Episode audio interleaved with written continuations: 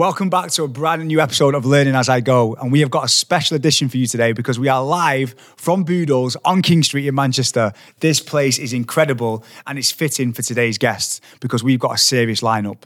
The first guest that we're bringing in is the amazing world champion, the PFL champion of the world, Brendan Loughnane. He has just won a million pounds in a big tournament and he's brought back the belt to Manchester. And today we're going to be talking about his journey. I've known him ever since he was a doorman, believe it or not, at my nights at Visa in Manchester all those years ago.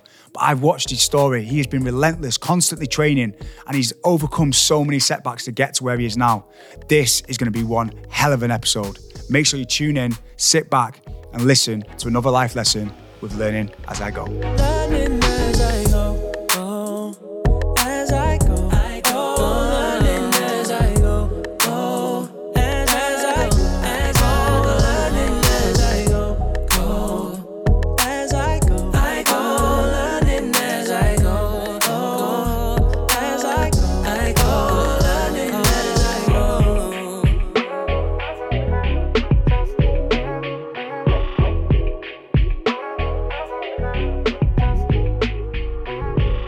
Done it. We've got the world champion, the PFL world champion in the building. Brendan Loughnane, straight from winning a million pounds in Vegas. Welcome to the studio, bro. how you, fe- how me, you feeling? Buzzing. Great to see you again. I know. And by the way, this is um, a special one for me because I've known you for years. Yeah. And it all started back in the Avisa days, which was my night, obviously at Revolution Wilmslow. I remember turning up to Avisa and I saw this this young guy, literally looked about 17. Yeah, yeah. Um, I was 17. That's why I looked it. he, was about, he was about 17 and you were stood on the VIP yeah. and you were a doorman, you were in, in a doorman outfit. And I went to the front door went, who's this kid on, on, the, on the door? And then I think it was Adam Warfield went, mate, he's hard as nuts. And I went, what do you mean? He went, trust me. He, he holds his own. He's a great doorman. Yeah, yeah. And I was like, what? And then obviously over the years, you were always a dominant at my nights at Avisa mm. House. But you've been, you were always fighting as well. So you were always, and this is before I would say that UFC or MMA was as probably commercial as mainstream as it Mm. Yeah. is now.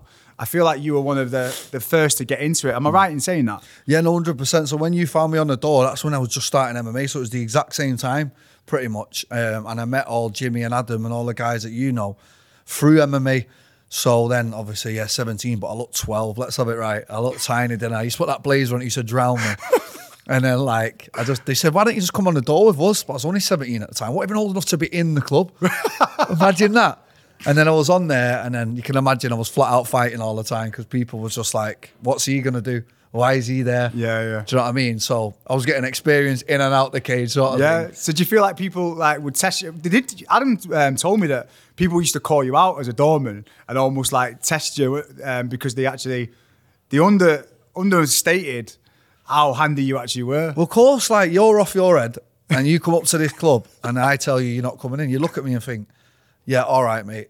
I even had one guy. I'll give him his dues. Yeah, this guy. I was working with Rick on Silks one night, and this guy he come up, and then Rick was like, "You're not coming in." And he turned and looked at me. He's like, "What's he gonna do?" And he was like, "Has your dad give you a job?" Yeah. Oh, it was literally like that for years. But then the three years ended, and luckily, just as the three years was starting to end, I started to get. I got in the UFC then, and things took off from there. Yeah. So talk to me about growing up um, as a young Manchester lad. Where were you from and where were you brought up? So I was born in Withington, so grew up around there. And we're all the same. We play football, we fight, don't we? And mm-hmm. you know, we're in the playground, we're rumbling around with our mates. So it was a proper typical upbringing. There was nothing out of the ordinary. You know, I wasn't that rough kid in school. I was looking to fight everybody. I literally wasn't. I was good at football. I was athletically gifted. I was really good at long jump and other things like that. I was like pretty standout in like athletics. So then it was kind of at the point where you know I wasn't good enough to make it in football, and then MMA came along. My next door neighbour was doing it at the time. He kind of bundled me in the car, took me to the gym, and then the rest is history. Mm. it really is. How did you fall in love with a sport where you get your head smashed in pretty much every time you get in a ring? It's brutal. Like, what made you love fighting or MMA? Mate, if I could give you that answer, I'd give it you. There isn't. It's just something that's deep inside me. It really is. Like, even from the first day that I went there, threw my first punch, and I was like, I enjoyed it. And then I thought, well, you know, there wasn't anywhere to go. It wasn't even a sport. Like, it was just like cage fighting in like sports halls with people smoking and blowing it in the cage. Like I've watched it transcend from that into a mainstream sport that competes with football, basketball, all that baseball in the states. So I've watched it come 25 years. It's only been 25 years old this sport, and it's the fastest growing sport in the world. It still is now. And to watch it go from being frowned upon, telling people you're a cage fighter, like, oh, what, to like, what, you're a cage fighter? Like, that's literally what So you've watched seen the happen. transition? Mad. Yeah. So, but in terms of, like the one thing I love about you, Brendan, is that listen, you're an hard guy. You've always been handy, but you're a lovely guy as well. It's not like you're an ag- overly aggressive guy who just went out looking for fights. It seems like you've kind of found a sport where you've channeled. In fact, it's not even channeled. I think it's weird because it's not like you're an aggressive guy mm. who needs to go and channel that energy into a sport. Yeah. It's almost like you've got a gift or, or a talent for it, and you've made the most of it. Does it feel That's that pretty way? much exactly you hit the nail on the head. Like I sit and talk to people. You know me, so it's different. But people I meet in America and all over the world now, Dubai, they sit and talk to me and they're like, "How the fuck do you flip the switch to be that guy?" Yes. Yeah. Like, what do you do? And I'm like, I don't. You'll see me ten minutes before a fight. I'll talk to you like this. Like. I look at it as a competition, like a football match. It's the same thing in my head, even though it's a fight and it's brutal. In my head, the ones that don't do well are the ones that do get emotionally attached, get themselves riled up, and then they come in with all types of aggression. Whereas me, I just keep myself on a level playing field. I like to, I'm a very thinking fighter. I like to assess the situation, use different techniques. So that's why I've been so successful because I don't let my ego and I don't let emotions take charge of the fight, if that makes sense. Mm, that's interesting. So you've always treated it as as a professional sport, even when other people didn't really look at it like that. Exactly. Yeah, yeah. And I think that's where people go wrong. And then that the people that I fought in particular, I do rev them up a bit before it, and, with, and then they, they do come in overly aggressive. Even the last guy, he was screaming a bit while he was fighting, and like ah, everything's aggressive, aggressive, aggressive. But I really don't treat it like that. I treat it like sports. I treat it like martial arts, and I, I really do use the technique that I've learned over the years. I pull them out the bag throughout the fight rather than treat it as fighting outside in the street. So uh, as a kid, I'm guessing obviously you weren't always like a big lad or anything else. Did you feel like you had something to prove as well when you went into these into your first kind of training and the is it the cage you talk Yeah, yeah. about? No, so I started at a gym local to me, and it was full of absolute, you know, the local hard nuts. Yeah, yeah. And like, I just got put in with them lot, and they're all big men. You know what I mean? They must be going on 40, 45 now, Danny Ram and all the boys. So for them, I just got through with a load of men, and I was just a young kid. So yeah, 17, 16 was my first fight. So it's like, started training at 15, I was only there a year, and then I was fighting. So I was only training with big men. So that naturally gave me more strength.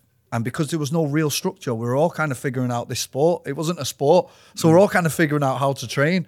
I had no idea about nutrition or making weight or this is stuff that I've learned over the 15 years that I've been doing it. And it's like, even I'm still evolving every day and learning new stuff. And martial arts is never ending. Like you can never learn it all. And that's what I think I like about it. It can't be completed. So it's a never ending journey. Yeah, but where does that drive come from? Because like you- talked about the period of time you've been training out. I mean, like 15 years, and I've been watching you from afar sometimes. Obviously, I saw you in like, the Dorman era and had contact with you then. But even then, you were still training. I could see you on Facebook and stuff mm. like that. And over the years, I've just seen you be so relentless in your training. And sometimes you weren't always getting the recognition that you mm. deserved. Obviously, now everyone's on your case. Everyone's talking about you. You've mm. just won a million quid in a massive tournament.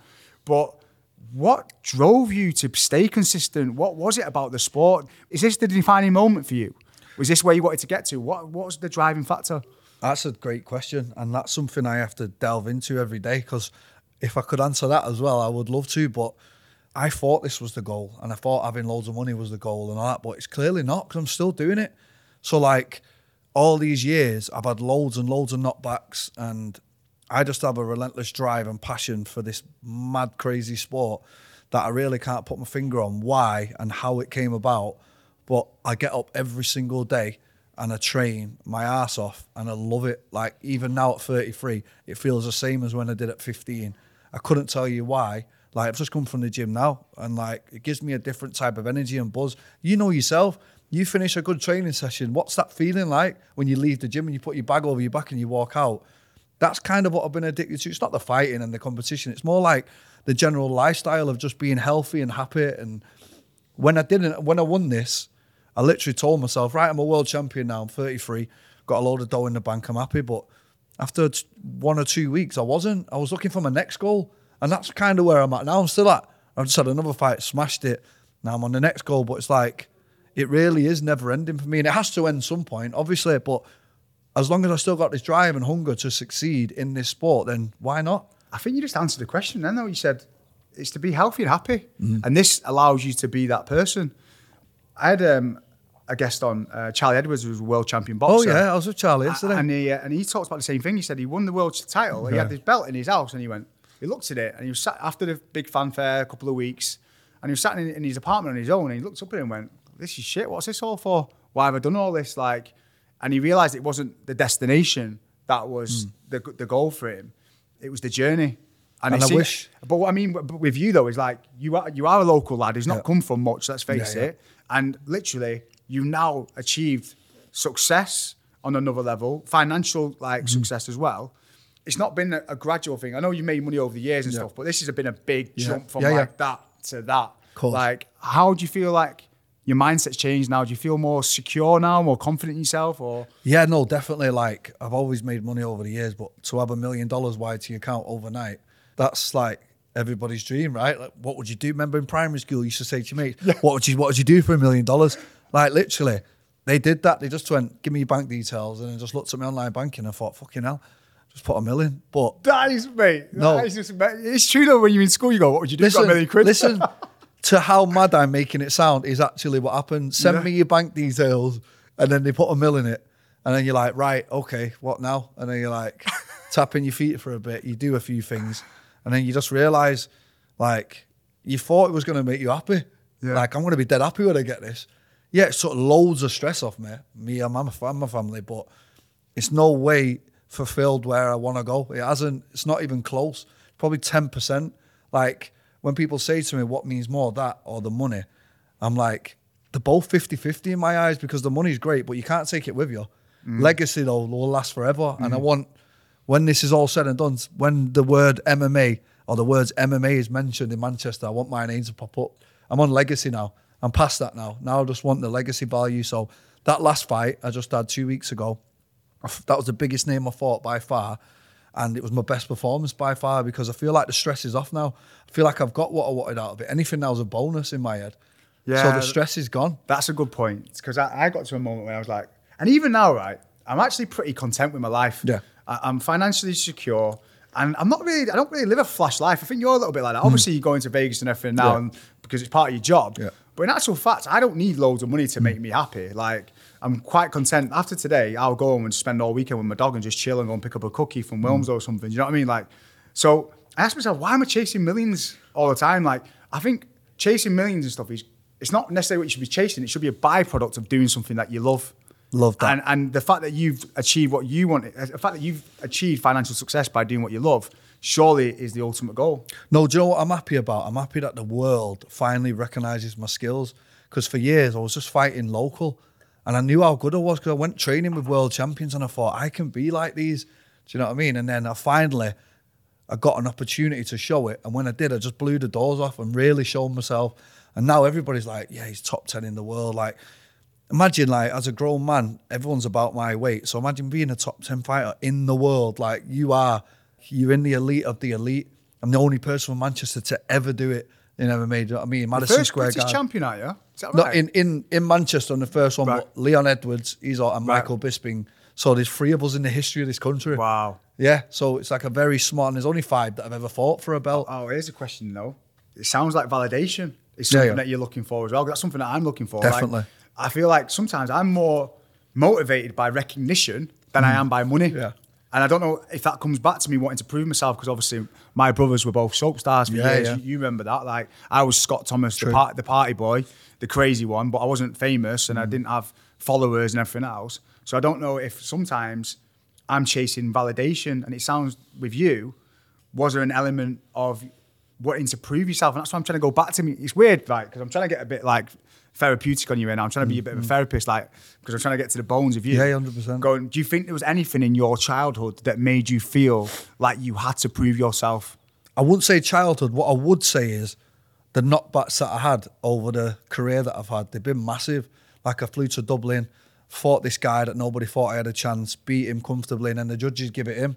Yeah, it was one of them on Channel Five, and like got proper. Mm. I've heard about back. this. There's been some like really horrible, really calls. bad ones, Yeah. like really bad, like where everyone's like, he's not going to come back from this. And I had Mm. I had three in a row. Well, not in a row, like three, four years apart, where I've won fights, beat the guys up, and then they give it to the other guy, and I've been like, fucking hell. So everyone's like, was really happy for me because they're like, wow, he just didn't stop. He just persevered and persevered the and yeah. persevered, and like, although it took me as long as it did, I just didn't stop. Do you know what, Brendan? I've just got tingled. You know, when I heard you won, I was in my car and I started screaming on my own. Like, I was like, honestly, I was like, I was so happy for you because I was like, the guy didn't stop. Yeah. He didn't quit. And I was just, I remember going, yes, like that in my car for you because you you gave me hope and everybody hope that no matter what, if you are relentless Yeah. and you don't give up, you can achieve great things. And I ju- I'm just fascinated by what was that that driving force. But again, it, I think it just comes down to the fact that you just love your craft. Yeah, no, love my craft. And oh, not only that, so can you imagine, right? So for the final, I fought this guy called Bubba Jenkins, who's a really big name in the US, like one of the best wrestlers out there. He's, he's a really good fighter. And like we had to do a sit down like this three days before the fight. They put the belt there. One of you is going to get a million dollars, the other gets 50 grand. Can you imagine the difference, yeah? Pressure. So we're looking at each other, yeah? And then I said to him, Are you willing to die for this? And he was looking at me like, I said, I'm willing to die for that. Like, I know you're not. So what I'm going to do, I'm going to take you into deep waters and I'm going to drown you because there's no way you're beating me.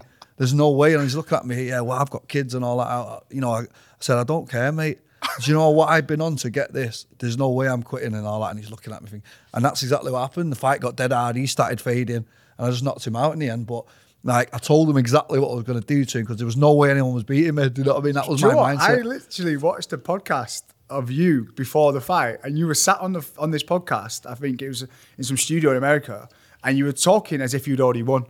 You were so adamant. In fact, there was no alternative to you winning. There And I was like, and I believed you. I was like, I believe this guy. That the level of self belief that you had before that fight, like, did you not feel pressure? I thought I was going to feel a load of pressure. Like I always used to think in my head, like the night before a world title fight, how do people sleep? Because the next day you're either going to be a millionaire or you're just going to be average. So like, yeah, mate, I'm going to bed now, and it was the easiest sleep of my life. Woke up in the morning. I'm walking over. It's at Madison Square Garden. Don't forget, it's at the most famous arena on earth. This fight. I'm walking over to the arena. I thought, fucking hell, the nerves are going to kick in soon. Didn't kick in. I'm warming up. Didn't kick in. And I was so relaxed in the fight. I started talking to him and everything while I'm fighting. And it was just like it was meant to be. But I told him, there's no way you can beat me. And I, like I said it like that, I'm looking at you. You are not beating. And I think he believed it in the end. He was like, no, this kid's a, he, I ain't beating him. Do you know what I mean? I almost convinced him. Yeah, but even if he knew about your story though, mm. and what it took for you to get there, I mean, that would scare anyone. Do you know what I mean? The fact that you've overcome so many knockbacks to get to that point, if he knew about that, that would be scary. But I, it comes back to self belief though. That's something that I'm always interested in because I presented this awards recently. Um, this is Manchester Awards. And my first one doing like a big awards ceremony, and I was in the bathroom before going. I am a world class presenter. No one is better than me because I had to rev myself up and everything else. And it massively helped before I got in there. But even now, you sat in front of me, like the confidence that's oozing from you. Yeah. Have you always been this confident? No, no, no. This is very. This is like, I'd say from the start of last year, I start. I had two fights in the in the preseason they call it, and they just weren't good performances, and I just couldn't find myself. And then I was like, "What's wrong?" Like I had the guy really hurt. I just wasn't finishing him, and then I just started. I thought, right. My coach said to me, "Look, whatever's going here on here, it's not physical, it's mental. Whatever it is, we need to do a lot of mind work now." So I got a mind coach. And I started proper working on my mind. And I was like, right. And I proper went away from physical stuff. Because realistically, how much more physical stuff can I do? Not much. But then the, the mind coach said to me, well, I say to all these fighters, how much do you think it's mental, how much physical. Everybody says it's more mental than physical. And then he says to him, what are you doing for your mind? And they say nothing. Oh, wow. So I started delving into that. I started delving into Tell that me, so what kind of work do you put into that? this mind coach, I've got two, um, but the hypnotherapist, let's start with that. He was just like, right, what's wrong? I said, mate, I'm getting these guys hurt. I'm well better than them, but I'm just not. And he went, right, okay. And he just walked me through this thing, like hypnotized me and said, you're just going to walk through them. You're going to ooze confidence. They're going to be slow. You're going to be fast. And taught me through how I'm going to feel in the fight. And it's exactly how I felt in the fight. And then I also have another mind coach and you just day to day stuff. How you feeling? How's your prep going? How's stuff in your relationships? He'll talk more about that, more specific. So I've got these two guys now. Since I've had them, I'm not just going to say it's just that because it's also massively physical and coming into my prime years of fighting. But like and you said, what more, more else could you do than the, yeah, the yeah. physical side? So it all came together, and now I just feel like I look at them, I think you just can't beat me. So it's a, it's a lot of it's to do with um, like visualization. Then people talk about it all the time, and to be fair, I've only really noticed it since I've had my vision board. I put stuff on my vision board. I don't really look at it often. Subconsciously I look at it, but it's weird how much stuff's like kind of just gravitating into my life because I'm clear on what I want. Yeah, yeah, yeah, yeah. It's yeah, when yeah. you when you're clear on what you want, then it becomes a lot easier to achieve it. And I think some maybe there's part of you like you were training and doing the fighting and everything else, whereas maybe you weren't crystal clear on what it is you actually wanted to achieve. No, lad, hundred percent. You know who told me about this? Bugsy Malone. Right. Come round to my mum's house, mate, and I was like, lad, you're doing all the hard stuff. Why are you not envisioning what you actually want? From that day, I put it, I put that as my screensaver on my phone. I had pictures of it all around my house, and I was like, right. And then I started envisioning what I wanted, you know, on top of the hard work. And then all of a sudden, mate, all just started coming. Now I need new ones, and then that's why I felt lost when I did get it. I had like a week or two of just like, what the fuck? So now I had to start making new ones fast though, Yeah. because you can't procrastinate on where you're going. Do you know what I mean? So now I just started making all new ones, and and they're still a bit unclear. Do you know what I mean? So I'm still in that middle ground now of what's next, but it's it's a difficult place to be because I'm going to another level again now, mm. and now I need to start making new goals. And then you're like, well, what do you actually want? And there's not much that I do want, but then you have to start thinking of stuff because you can't just be navigating without direction, sort of thing. Do you know what I mean? So like, you know what? It's weird you mentioned Bugsy Malone because in all his songs, he's always talking about I visualized the, the swimming pool with my name in it. Do you know what I mean? All the stuff that he's got, he always talks about a lot. It's so interesting. But my, my business coach says it all the time. He goes, Scott, what do you want from your business and mm. this and that? I said, I don't, I'm not really that asked me. I just want to have a good, I want to make money and do have a good yeah. business. I mean, no, no, no. You need to be really sure. I'm like, why? But then I get it because when you're aimless, Yeah, it's true. It's almost like you can get dragged in different directions. Yeah. It's a little bit like me in my twenties. I, I had no aspirations to be anyone or anything. I was just throwing parties. You know what I was hmm. like. Turn up on a Thursday night, throw a party, make some money, on to the next weekend. I hmm. didn't have any plans for the future or who I wanted to be. And I think that's why it was so easy for stuff like drinking and, and partying to creep into my life and take over because why would I not stay out for, for hours on end? Because I've got nothing to do next day. Yeah. I've got no plans.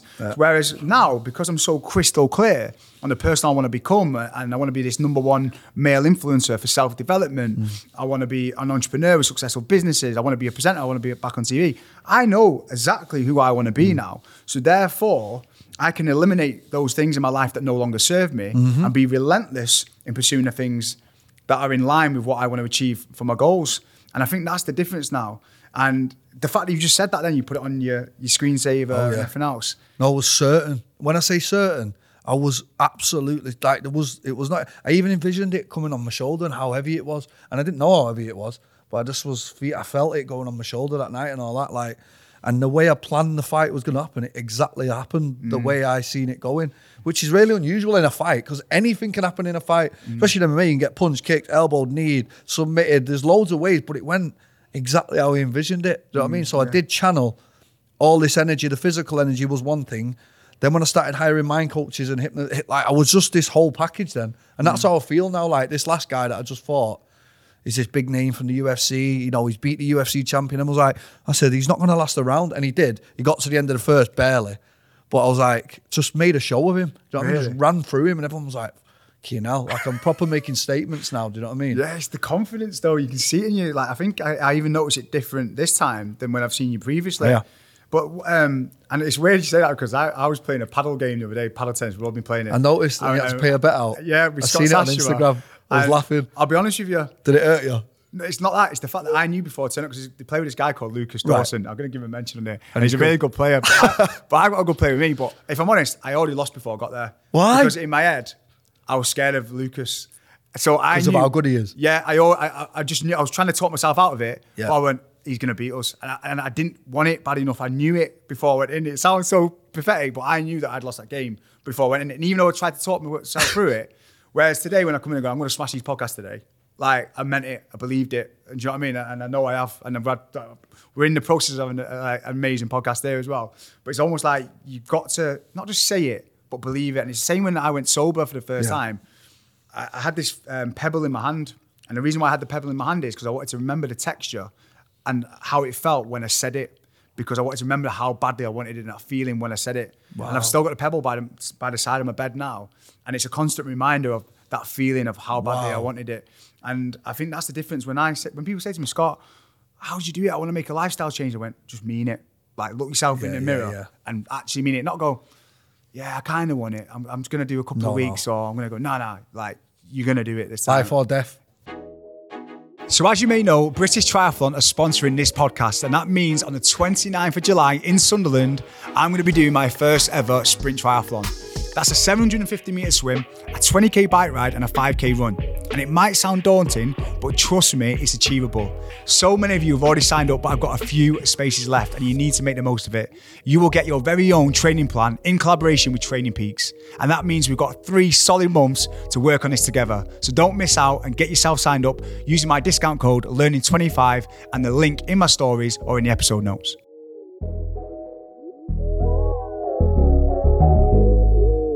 It seems to me, and I might be wrong though, it seems like you live quite a bit of you're a bit of a lone ranger in terms of you, you're traveling around places. You pop up in Dubai, you're skipping around in Dubai, then you bring to Thailand. I know you've got people around you, but like how much of a support system do you have? Because it feels like you're around the world, like winning titles on your own. I know your boys come out and support you, Yeah. but the actual process, it's not like you're part of a team, you know, footballers. It's almost like you're on your own. Am I wrong there? Or? I'm glad you said that because this formula that I've used for success has never been seen before, really. Right. Like all these other fighters, they have a solid network, which I do, but not really. Mm. Like tomorrow, I'm going to Thailand on my own. I'm going to be in a one bed apartment on my own, training all day on my own. And like, I Well, don't. you don't have a coach then, or? I have a coach back home, Tony Musa, I've had from day one. He flies out to the fights. I see him seven, seven to ten days before a fight. Yeah. Same with Adam. But the actual training, nobody pats me on the back. Nobody wakes me up in the morning. Nobody stood there with a stopwatch. I'm my own boss, and I take that very seriously. So like, I'm up in the morning. I'm at the first session. I'm at the second session, and I am giving it one thousand percent. Like I'm bleeding, sweating in them sessions. I'm giving it everything, and I've always said to myself, until the day comes where I can't give 100%, that's when I'm going to keep doing it. But right now, it feels like I'm just going levels again. I'm thinking, wait, I'm 34 this year. Like, most us athletic endeavours end by that age. But for me, because I've looked after myself, looked after my body, my brain, no, don't get hit too much. I've never been knocked out, never been submitted. So, like, for me now, it's about using this and just riding it until the wheels fall off. That's the plan now. Just ride it. because you've just won and everything else, and you, and you basically had a taste of success, so it might be easy to motivate yourself. But there's many years and many years when you literally didn't have the success you wanted, but you were still driving yourself in that way, and no no one's clapping for you. But then, like you said, you weren't getting the recognition, but you were still training to that level. Sometimes I turn up to the gym, right, and I I want a PT not because I don't know what to do. But I need motivating when I get to the gym. And I find it the hardest thing getting to the gym. I'm motivating myself sometimes. But, and when I do do it, I go, and I feel amazing after going, I did that no matter what. And Sometimes I'm like, it's going to be a shit session, this. Yeah, yeah. And then halfway through, I go eye of the tiger and I find some weird strength and I'm like, what's going on here? And that's that's addictive in itself. But the fact that you've been so self motivated. Yeah, yeah. Where, if someone's watching this or listening, how do you find motivation? Is it being clear on what you want, basically? I think um, with being an only child, going back to why I'm on my own a lot. Do you know what I mean? Mm. Like I don't have no brothers and sisters. My mum, she's just content and happy. The house is bought, everything's nice there. So I feel like, right, I'm on my own journey here. Like I know where I want to go. I know how hard it is to get there, but I'm willing to do it. Mm. A lot of people, how many millionaires do you know that go to bed with hunger pains every night because they're not allowed to eat certain things? And how many do you know that wouldn't be getting carried away by going out now because you're around Manchester and you got the, like, no, all I want to do is get away and get ready for the next goal. Do you know what I mean? And there's nothing, there's no word that you can put on that really, is there? Like, mm. what is that inside you? Like, mm. you've got it now, just chill. No, no, no. I, I'm not even close to chilling. Like, I don't even know what the word chill means. Like, the fact that I'm going to Thailand Monday, I'm buzzing. The fact that I'm going to be fighting again in eight weeks, I'm buzzing. And until that goes away, like I say, I can't tell you what it is. There's no word for it, but it, I love it. Whatever it is, it's drive, it's ambition, it's inside, and it fight the fire burns massively. But to try and explain it to people, I think you just have to have it. I really do. I don't know. Yeah, it's weird. It's like you're quite similar to me in terms of you're addicted to like progression. I, I'm happiest when I'm progressing at- at something. Same. And I feel like if I did slow down, I can be quite. I feel like I'm actually quite a naturally lazy person. I feel like, do you know what I mean? It's almost like I have to keep momentum me. Otherwise, I feel like I could quite easily fall back into bad like, Same. lifestyle choices and decisions. Like you said, like if you're left quite aimless again, then it's quite easy to be going out. Oh, you, when your mate goes, "Do you want to come out in town on Yeah, a yeah. Tuesday night, Wednesday night?" That's what I used to do all the time. Like literally, anyone You got nothing go, else to do. you I've got nothing else to do. I'll, I'll go out. I remember. Do you know what I mean? So I feel like by being constantly in motion, that's where I'm happiest because I know I'm progressing. But what about rest and recovery? Like, because surely that's a big part of.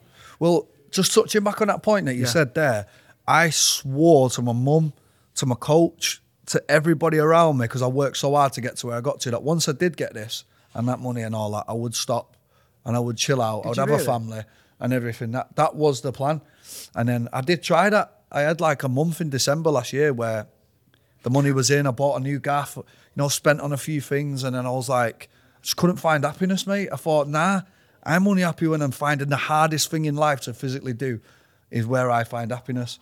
So me just trying to be a general public citizen and walk around and do normal things, I, I felt completely lost. And I thought, nah, my purpose is nowhere near fulfilled. My legacy is not fulfilled. So I had to get back on the train. But that was hard because then I had to have the word with my mum and all these people like, nah, listen, like, I'm sorry, but I'm nowhere near done. And they're like, for fuck's sake, because it's not football, mate. It's very dangerous what I do, very dangerous. It has mm. life altering things that can go wrong in there. People have died in there, and it's very serious. And why would you want to do that when you've got money? Why would you want to still put yourself through that? But again, that's just something that's inside me clearly because I don't have to do it now. To get to that, I did have to do it because I wanted to be financially secure and be a world champion. Mm. But once you tick them boxes, you're like, what are you doing it for now? And I, I'm just, I've got this word in my head legacy, legacy, legacy. That's the word that I talk to my mind coach about now. Legacy. But it's weird you say that though, because Umar, you know, from PLT, Yeah, yeah. he's the same because he got his money, Yeah. and now he's talking about legacy. And it's almost like you've got to find something because it might. might You be- gotta find anything, got to like, find something to keep Like, going. Is that? it's so funny because he said the same thing. I went, "What are you chasing for now? It's legacy now, mate." Because he's obviously. I'm like. eh, I get what you mean, but it's almost like you're giving yourself a new thing, which I get. But it's again, it's about that that forward motion, and you just touched on something then about the danger of the sport, right? Yeah. So I'm in a gym sometimes, and we've had in Waterfield and everything else, and he'll send me a picture of something that you've just done in training, like Mm. your little finger will be like hanging off, and you're like, you've got to fight in a few days. It's a seriously dangerous sport that you're doing. Talk to me about how dangerous it is. Have you any, had any close calls or been a witness of any close calls? you know, I've had loads. I broke my arm here, broke my arm in the middle of a fight, and actually carried on in the fight with a broken arm and won with an arm hanging What? off. Yeah, yeah, I've got metal in there. That was in Germany. So that. you broke your arm middle. did a mid- spinning back fist, broke it on the guy's head in round one. You can watch this on YouTube. The arm was hanging off like that. I was jabbing him with the other hand and head kicked him and knocked him out. Yeah, yeah, that was, that was a mad one. Yeah, that was a mad one. Wow. I've tore my MCL in my knees. I've had surgeries. Broke my hand in a fight. First round, carried on, won the fight. So like, when you talk about drive, mate, like I can break stuff and still carry on. I can go through the pain of having bones broken because the pain of losing is that dear to me. I just don't like losing. Mate. I'm the most competitive. If I'm walking next to you in the street, I want to beat you in that. Like, even though we're not racing, we are in my head. And I think think that's another thing that really spurs me on. I look across the cage and think, you think you can beat me up? and I literally take that in there as well. So that's another element. What I really, really It's interesting, Mama, because we're not going to get the answer today of what it is. But I listened to a podcast with Gordon Ramsay recently, and he said there's something really powerful about pushing your body or your abilities to breaking point. Yeah. And even if you fail at breaking point, there's something exhilarating about pushing yourself to that point.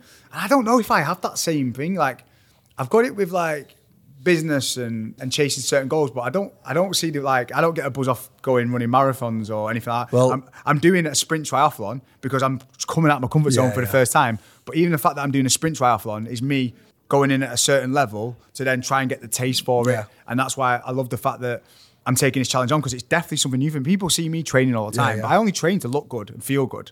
I don't train to push myself to the limits, and that's what British Triathlon is like representing for me. It's giving me that first time to go and do something that's out of my comfort zone. I love it. But but then my big brother said you're going to get addicted once you do something like this and you push your body to a certain level.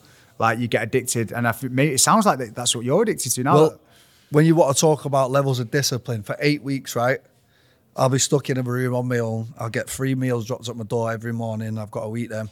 I've got to train six to seven hours a day. I've got to be in bed by 10 o'clock, sleep eight to nine hours. My diet's got to be on point. You know them chocolate bars, or you want to go for a drink with your mate. There's absolutely none of that.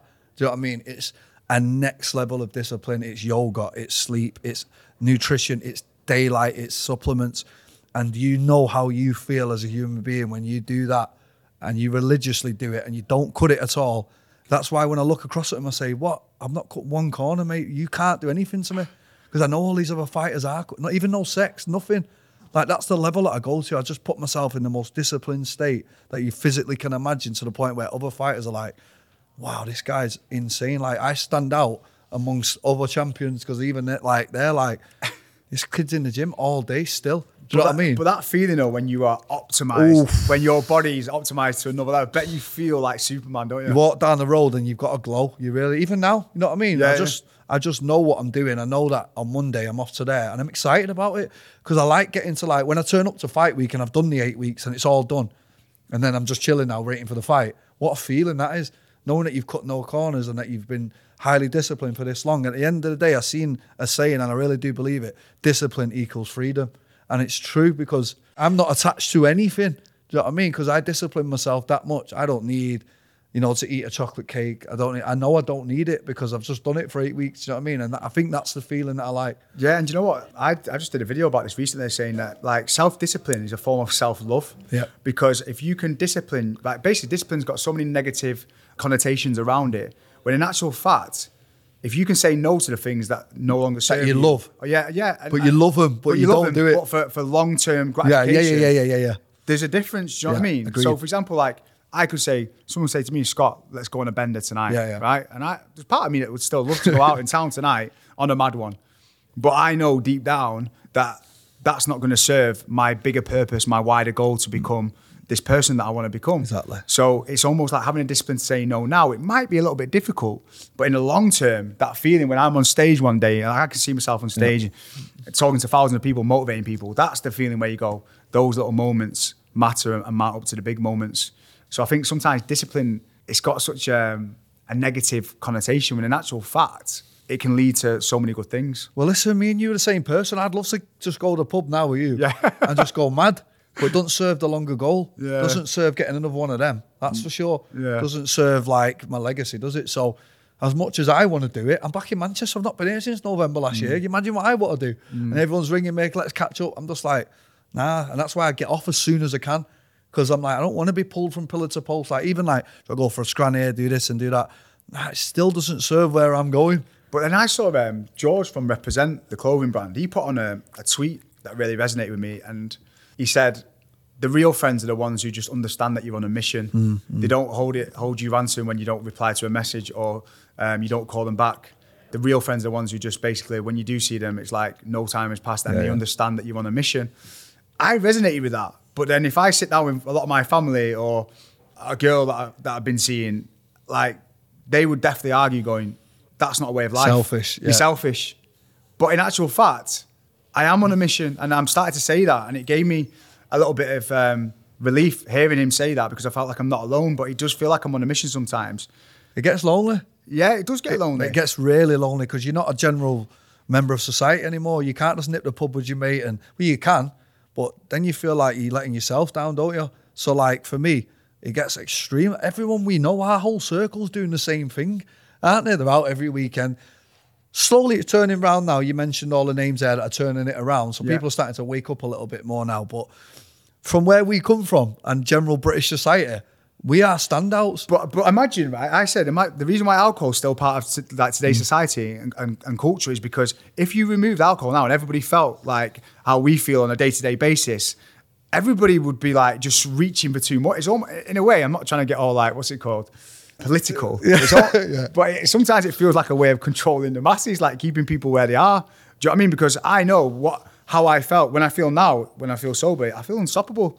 And if everybody got a glimpse of that, then I don't know. There might be a, a bit of a an overhaul in society. I don't know. Well, it's good for me because I get both. Like I was telling you before, I fought last weekend and I get seven day grace period where my coach says, right, off you go. Mm. And I just went absolutely mental. I went from Vegas to LA to Miami, crammed it in anyway. I got it in. Then by Monday, I'm like, ah, head's done in. And I'm like, right, back to the gym now. But I've had my blowout now. Yeah. I'm not going to get another one for three months. But But, just out of interest, because you live such um, like a, a clean cut, like disciplined life, are those lows after that kind of bender? Are they not horrific? they're not that bad. Are they not? Because I know I'm going back to training. That's good though, because that's one thing I noticed that once after I went sober for a Yeah, certain yeah. long period of time, every time I drank after that, the lows were like it was like I couldn't deal with it. Don't them. get me wrong, it was pretty low. Yeah. but I've been lower. you forgot, I've been, you forgot how low you felt. Oh, Because you know why? I'm still high from the fight and high from what I've been achieving. So I proper let my hair down and like all my bender mates, like I went with them. Do you know what I mean? I was with him and I was embracing him. Yeah, yeah, yeah. And then I'm like, right, lads, I'll see you in three months. And I'm off again. Yeah. And I, it's nice that you can take it and leave it like that. Do you Yeah, know I mean? Not a lot of people can. No, I get it. But in terms of like, what's next for you? Because I've seen, I don't know loads about the fighting industry and everything else, but I've seen some stuff where people have been tweeting um, Joe Rogan asking them, like, why is he not calling you up to a different division or something like that? What's that all about there? Is it two different divisions? Is it UFC? Or Yeah. Right. So UFC is uh, the premier organization. I've fought there before. PFL is second, and I fight for the PFL. And they've made me the poster boy, and they pay me a lot of money to fight now. Like if I was going to the UFC, I'd probably make a quarter of what I'm making. So for me now at 33, I'm looking to build that pot. So I'm like, you know, it is the premier organization. There is better level competition there, but for me now, I'm just like, I'm getting the recognition I deserve. I'm on a world stage. Everybody's watching my fights. Everybody now knows who I am. I'm on ESPN and Channel 4 and all that. How big, much bigger do you want to get? I'm mm. like, I'm happy with the audience that I've got and I'm happy with the pay that I'm getting. I love the owners. I love the whole thing. It's my 11th fight for PFL now. We've grown together and I feel loyal. feel Yeah. loyal with them now. From what I saw, it was like almost like people saying, why didn't you give him a chance before or something like you, you should have been recognised by them earlier or something. Pretty much, yeah. Like they turned the nose up a little bit. Like four years ago, I went to a reality show. I looked really good on the show. Didn't get the opportunity I deserved, but that was just another door shut. And then the PFL door opened. Yeah. And that's when I took that door and ran with it. And now they're coming back, like sort of like, well, you know. And I'm like, I'm good. I'm happy. Love You that. know what I mean? Yeah. I'm just like, yeah. One door shut and the other opened, and I ran through it with, you know, 100 mile an hour, and I'm still here now. So what is next for you then? Like, because I'm in a bit of a position now where people kind of expect me to want to settle down and, and maybe build a family and everything else. Same. You, you just mentioned it then because we get to that age. Of, I think I'm not ready though, When, when you you? get to 33 though, that, that seems the point where people are on your case. And, No, um, on and my case, Yeah, though. and I don't feel like, fully ready. I love the idea of it, and I definitely want it at some point. But I don't feel ready. What is next for you in terms of like career and then obviously personal life? I feel like me and you are similar in that that we've got goals and the goals mean that much to us that girls come and go mm. and they have done for a long time now. Like mm. fair play to a girl if she could put up with me and me relentlessly chasing my goal, which I'm doing. I've had loads just fall off over the years because I don't blame him. I'm very selfish mm. because I'm going for greatness, and if I'm going for greatness, I'm sorry, nothing else is going to veer me away from this track. And it's it's nearly a few times. Don't get me wrong. I've, loads of times I've thought about throw the towel in, have kids, settle down, get a gaff in Wilmslow, and just chill. But not yet, not yet. I'm really not ready yet. I'd love the comfortability of doing that, but I'm just not ready because right now there's another one of them on the line. There's legacy on the line, and right now that takes the forefront. Oh, I love that. You know what? I'm going to end the podcast on, on that, that quote you just said then, because there's a film called Blood Diamond, right? Love it. And when the guy, he, he, um, no, no, sorry, it's not even Blood Diamond. Quote. It's the same actor from Blood Diamond. It's Gladiator. When he buries the thing and he goes, looks up, he goes, not yet. You know, Gladiator, when he goes, not yet. You're the same as me, we're not ready. Exactly. Not yet, but it will all come. Yeah, But, exactly. um, honestly, Brendan, mate, this podcast, we've got the belt live in the studio. Like, it's been everything I thought it was. And you know what? You've taught me so much, mate. Like, just about the importance of mindset as well. And I think, like I said, the biggest life lesson from this is a lot of people put all that time and energy into like sometimes the physical health and sign up to a gym in January and everything else. When for me, one of the biggest things that people can do to in order to reach their potential is have self awareness. And for me, self awareness comes through therapy and working on your mind and putting that, in that time in. Um, so I think that's been a, such a valuable lesson amongst a load of other things. But well done, mate. It's so proud. I'm so proud of you. The fact that you've not give up. You are a shining star for Manchester now, born and bred, and you're putting us on the map. So I just want to say thank you, man, and, and uh, keep going, bro. My Sick guy. Appreciate it. Nice one, brother. I can't believe I got to hold a world title belt in my hands, right? That's the first time I've ever done anything like that. And it felt special. So I can't even imagine how Brendan feels. The fact that after all these years and all that work, he's achieved something so huge. And it makes you think as well, the fact that he's won a million pound cash and he says, That's not what motivates him. It's more than that. It really is thought provoking, and I'm just so grateful to have had him in the studio today. And I hope you've learned so many life lessons from him because I know I did.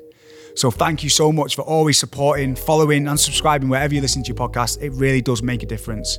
So thank you again, and please get ready next week for another incredible guest with Learning as I Go.